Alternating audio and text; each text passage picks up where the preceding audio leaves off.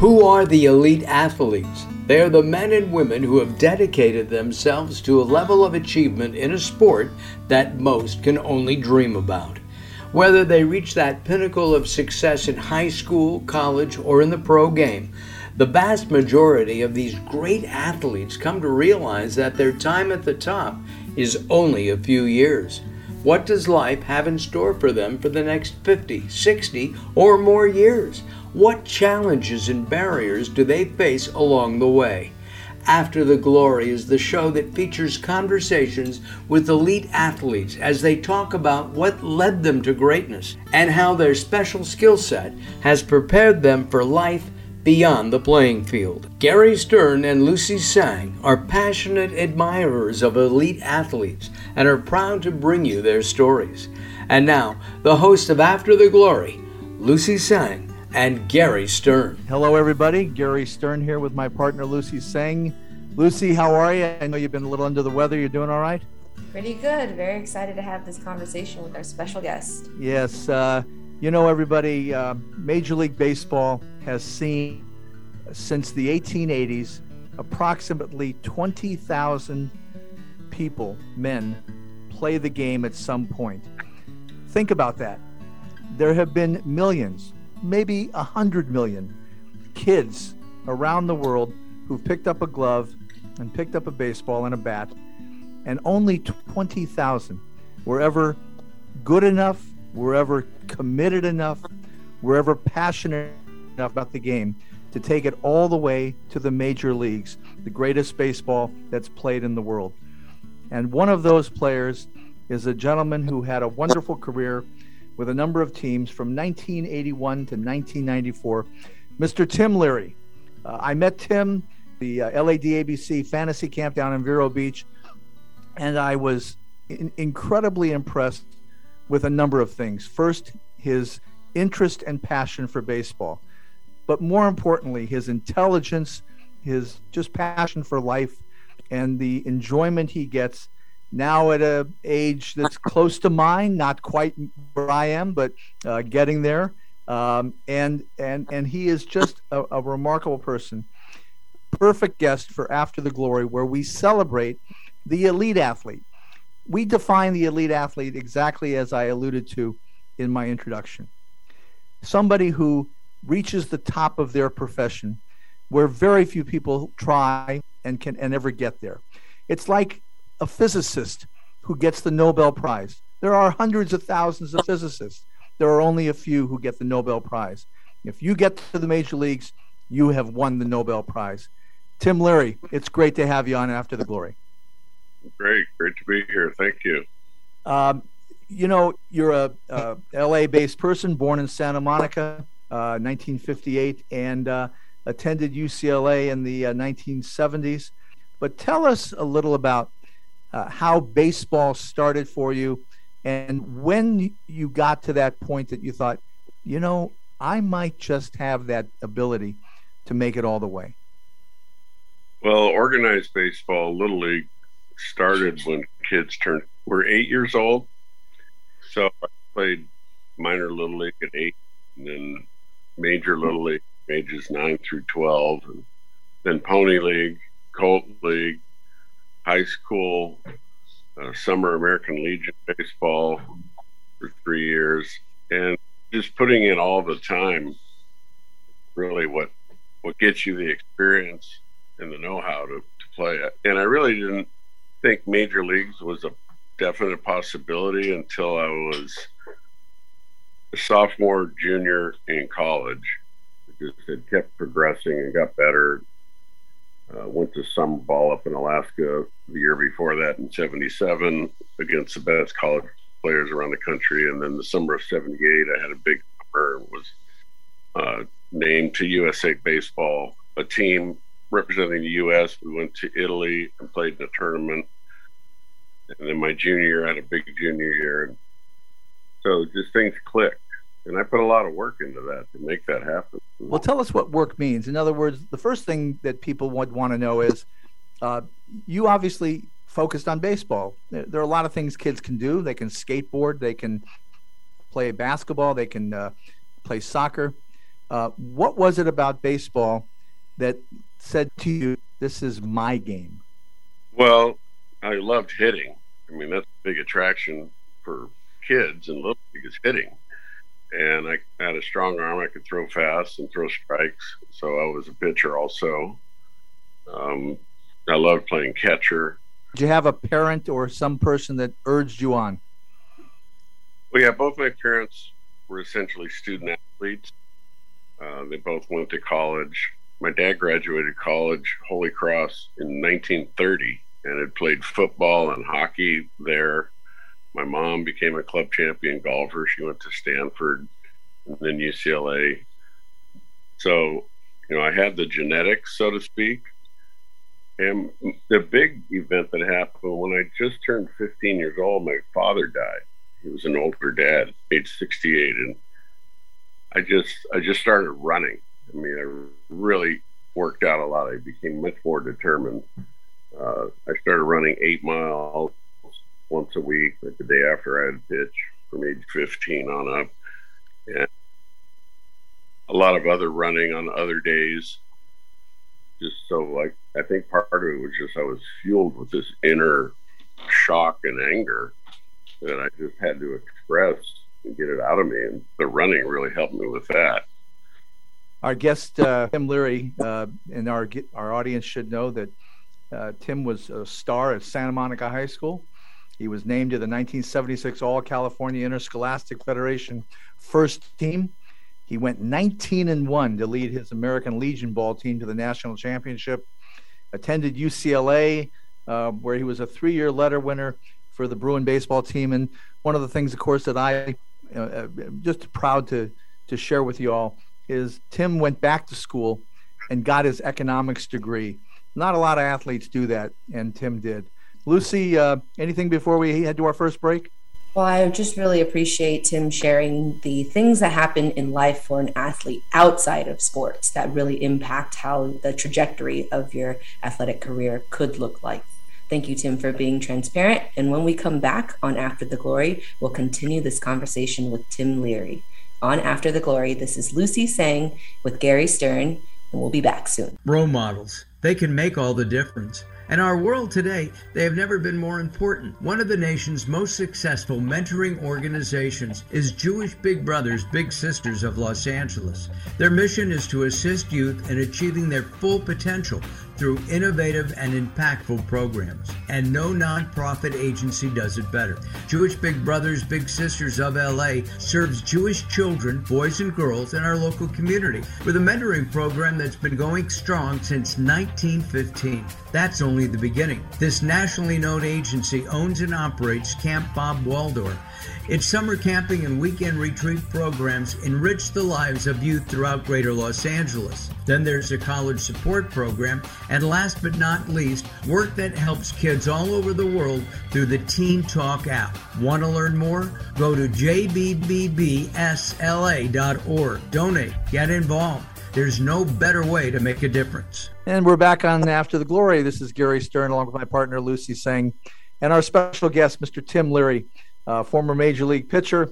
College is coming to an end, um, and and actually you don't get to the end of the fourth year. Uh, there's a draft. Tell us about that process of deciding I'm going to turn pro, and and do the minor league route uh, as a preparation for the majors. Well, I was ready to go into pro ball because I'd already done a lot at UCLA as a college baseball player and needed to step up in competition so it was the right time for me. And I, I wasn't drafted out of high school, but after my big summer with Legion, we did the World Series in the summer of '76 in Maine, and a scout for the Mets talked to me. They offered me, which was like low first round money, whopping thirty thousand dollars sign, which was flattering. But I was all set to go to UCLA. I didn't know anything about the minor leagues and was a really good student. Three years at UCLA, and then the opportunity does come to go to the majors, obviously through the uh, pay your dues time down in the minors. What led you to make that decision? Well, I again, I was ready. I was 20 years old, and you know, I could always go back to school. I, I had a, a number of units still left, like three quarters worth. So I went back in the fall of 1980, 83, 85, and 87 to graduate. I went to double A straight out of college and did really well in 1980 for the Jackson Mets. But then I didn't get called up at the end of the year, and some other guys that were in double A with like Fernando got called up. So that's there's motivators all along the way. You do better, do better. The next spring, 81, I had a great spring, made the team with Met, which is a whole nother shocker. Because you, you're looking at almost every boy played Little League, especially in our era. So it's not like water polo or some sports where not everyone plays, not even close to it. So the competition is fierce. You know, they can find people throw hard all over the place, but actually being able to pitch and throw strikes and have the dedication, that's another challenge. What in your early part of your career? I know injuries played a part. What uh, what was the impact of? I mean, as a pitcher, that's always one of the big things you're concerned about. And early on, you lost time due to uh, elbow injuries. Talk about that and how it, how it affected you mentally in terms of keeping going. Well, it was devastating. My first major start in Wrigley Field in April of uh, 1981. In the second inning, I felt well. I ended. It was a torn flexor muscle in my forearm, which they couldn't diagnose particularly well. It ultimately took two months before I could really throw properly again. Just when that happened, the strike happened, so I was just left to my own for two months to rehab on my own. Then when I came back in August, they had me throw a bullpen in Shea Stadium and then optioned me to AAA and stuck me right in a starting rotation after not pitching for four months. Uh, so that was pretty brutal. And then they had me go to instructional league again, and I ended up hurting my shoulder in the winter ball of 81 in Venezuela. And it ended up being a pinched nerve, but they couldn't diagnose it until the following June. And then had no uh, remedy for it. I found my own remedy with deep tissue massage and some other things and just battled back. And then I pitched 83 in AAA, and it was, it was pretty shaky as far as my numbers go but I just need to get back on the mound. Tim, with your experience with these various injuries, I know you started off by talking about the rehab experience. Can you dive a little deeper from just the general athletic experience and, and perspective? Most of us fans just know that an athlete got injured. You know, they had some a minor injury, a major injury, but most of us don't follow through an athlete's recovery and rehab process. What is that like? What is the toughest part? What do people not know about the recovery process that you'd like to, you know, just shine some light on? Back then, they really didn't have sports medicine was still in its infancy. Right. So I didn't really do any rehab rehab with the Mets. It was more just damage control on the arm and letting it heal. Uh, and then no communication for two months because of the strike. You know, I just did what I thought was best. But it's tough. I, I really learned that I have to take care of myself outside of the training room. I had two trainers at the time, and they can't deal with everybody properly. I started seeing chiropractors and deep tissue massage and just doing everything I could learning about what there wasn't even a designed shoulder weight training program at the time that came a little later in the 80s. So it's tough. Is it fair to say, Tim, that there is something about that sense that I need to stay with this? I need to keep going. Uh, I've got a chance and I'm not going to get discouraged. How do you avoid getting discouraged and just leaving the game. You, can go off and do other things, but there's something about your relationship mentally to the game that keeps you going. What is that? Well, in that case, you know, I was a big time prospect, if you will, because being high high draft pick, I was the second pick in the first round. So I knew that my, you know, as long as I got better, things would probably work out, which the attitude I had. And again, that outside motivator of sort of playing for my dad's you know sake, if you will, and everybody around Santa Monica. Very few people play in the major league, especially back then. Big deal for me to actually get to the major leagues. You know, getting back, that's the hard part. Yeah, and that's the key. And I think that's the part that I think people don't understand is that this is an incredible opportunity that few people will ever have. And I think that that mindset uh, guides just about everything. When we come back, we will um, get to the Dodgers uh, and the 1988 season. He had a couple of really good seasons earlier with the Milwaukee Brewers, especially. Uh, when we come back, we'll touch on that and more on After the Glory. Hey, this is Lucy Sang from Resiliency Coaching. I am a certified mental performance coach focused on working with athletes transitioning into life after the glory days of sports. I help like minded people become high performers and thrive in all areas of life. My goal is to serve as your accountability partner and offer different perspectives as you make tough decisions. Learn more about me on Instagram at resiliency underscore coaching R E S I L I E N T S E E underscore coaching.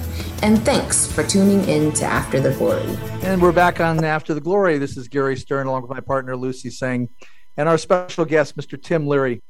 Every pitcher that I've ever talked to loves to talk about their hitting. And you had an especially good year as a hitter uh, in that year. Talk a little about how a pitcher can still make an impact as a hitter. So few do. Why you? How did you keep that skill? Uh, well, just confidence. I mean, I, have seen video of Wade Boggs being interviewed back when he played, and asked him about, you know, are, are hitters born or made? He goes, they're born hitters. Like you got, you have to have some serious eye-hand coordination to turn around a 96 mile an hour fastball fair. So I was I was a real good fastball hitter, and I had confidence that I could do it. And really, the more important aspect is sacrifice bunting, which I was really good at that. Uh, so I was a good fastball hitter. And as a pitcher back then, you got a lot of fastballs first pitch. You rarely get an off speed. So that was my mo- my goal was to hit the first hittable fastball I could. Because uh, when you get in deeper in the count, you get more breaking balls and big league breaking balls not hanging breaking balls. Then it, with two strikes as a pitcher, the plate ex- would expand about two inches outside and inside. So it became a lot tougher once you had a strike on you, especially two. And then after that stretch in probably August of that year, I, I had 29 hits in my first 100 at bats. Well, I started not seeing so many fastballs. there you go. They figured it out. Yeah. So, Tim, it sounds like for a good few decades, baseball had been your primary focus, your number one thing. You know, was there a time when you started thinking about life outside of baseball or maybe even life after the glory days of baseball? Was there a play? Was there a person who started weaving that thought into your mind? Or, you know, did it just not happen until it happened? Well, I mean, of course I had thoughts about it. That's why I went back to school get a degree. Good. And in 1982, when I was injured with no remedy for quite a while, you know, I was seriously thinking about what to do after baseball. But then once I got back in and was doing better, it just you, you really don't have time to focus on much else. Training in the day to day. I knew I wanted to coach at some level, playing days, and ultimately that's what ended up happening well, our uh, our listeners should know uh, because I love the subject of pitchers and hitting. Tim was named the uh, National League Silver Slugger pitcher in 1988, and and and this one I just love. I absolutely love this. Many pitchers have had maybe one home run in their career. Tim, tell our audience who your one home run was off of. Mm. Well, I'll lead up to it. So in spring training, I faced the Phillies and I batted, and this particular pitcher struck me out well, then I pitched a game in Veterans Stadium in, in May of '84, and I got a 2-0 count, and he threw a fastball down the middle, and I hit a homer to left field. That was Steve Carlton. So what a Hall of Famer, Steve Carlton. That is that's a that's an incredible thing. That's something you tell your grandchildren. Yeah. And neither one of us got a decision because he came out after nine innings and it was tied one to one. I think I came out at some point in the eighth inning.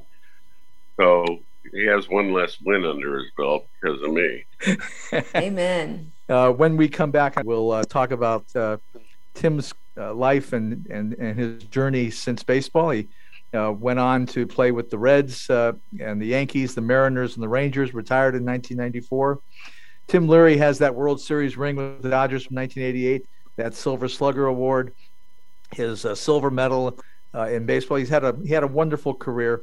Um, but I, I think that his uh, life and journey since then is just as much to be celebrated when we come back on After the Glory. This is Daryl Wayne here to talk to you about the co creator and co host of After the Glory, Woodland Hills lawyer Gary Stern. When Gary's not talking to elite athletes, you can usually find him doing what he's been doing for almost 45 years navigating the world of government. As a college student and young professional, Gary helped folks deal with federal and state agencies through his work as a caseworker with a local congressman and state senator.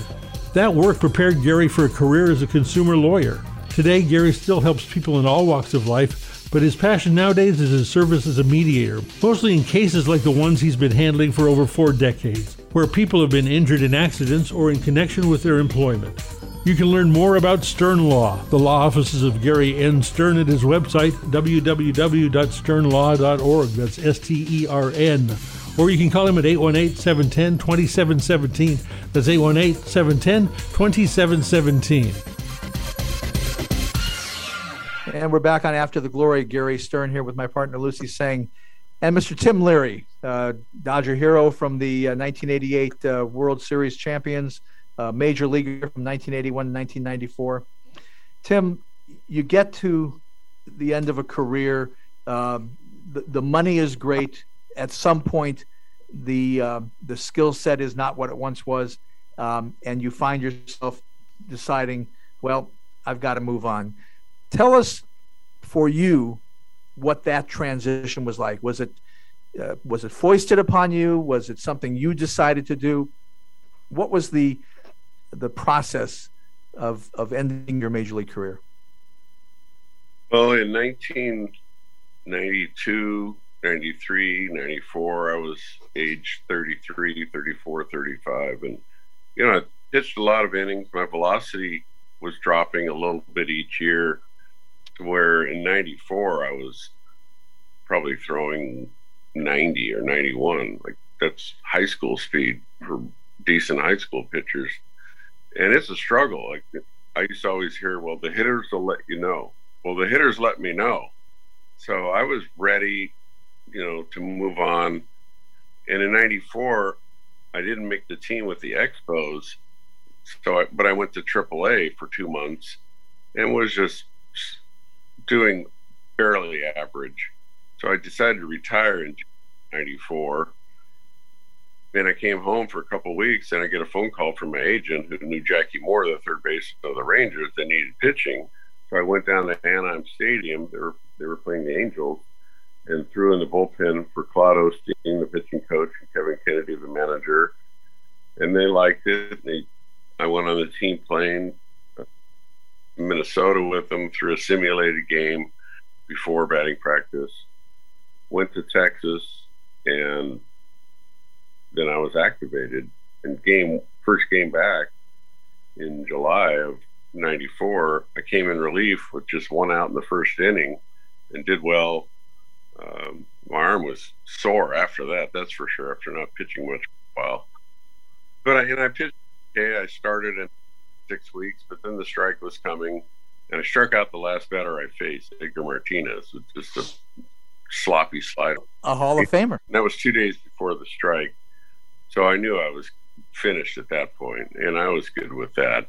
I wasn't doing particularly well as a pitcher, and wanted to move on. You know, raise my kids and things like that. You know, Tim, uh, you you've had a wonderful career afterwards. You've coached for Cal State Northridge.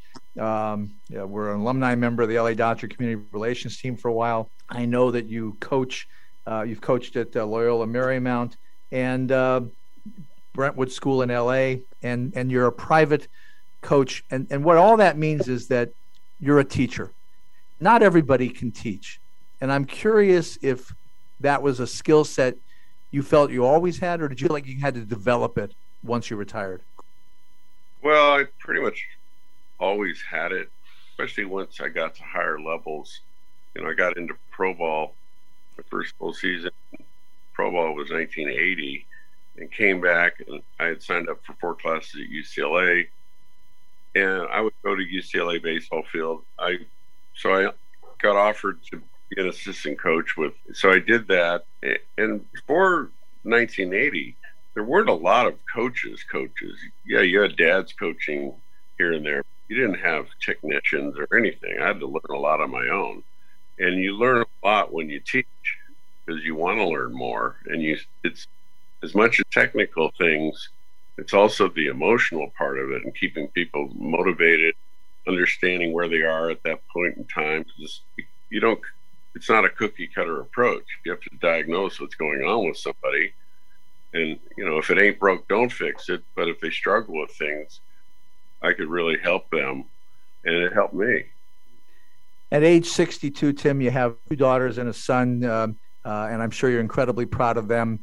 Uh, but I wonder if you tell our audience a little about there's an aspect of of professional sports that people don't think about, and that is the the impact on family. You're held hostage by whatever team for the most part. You know, like I didn't want to get traded away from the Dodgers, but I was, and then I got traded after that season by by the Reds to the Yankees, which I didn't really want to play in New York again either. But you just you become numb to any you can't get too emotional one way or the other. Like when i got traded to the dodgers it was in december of 86 and at first i was kind of stunned and not particularly happy because i ended up the season of 86 as the number two starter with the brewers and i really loved it there.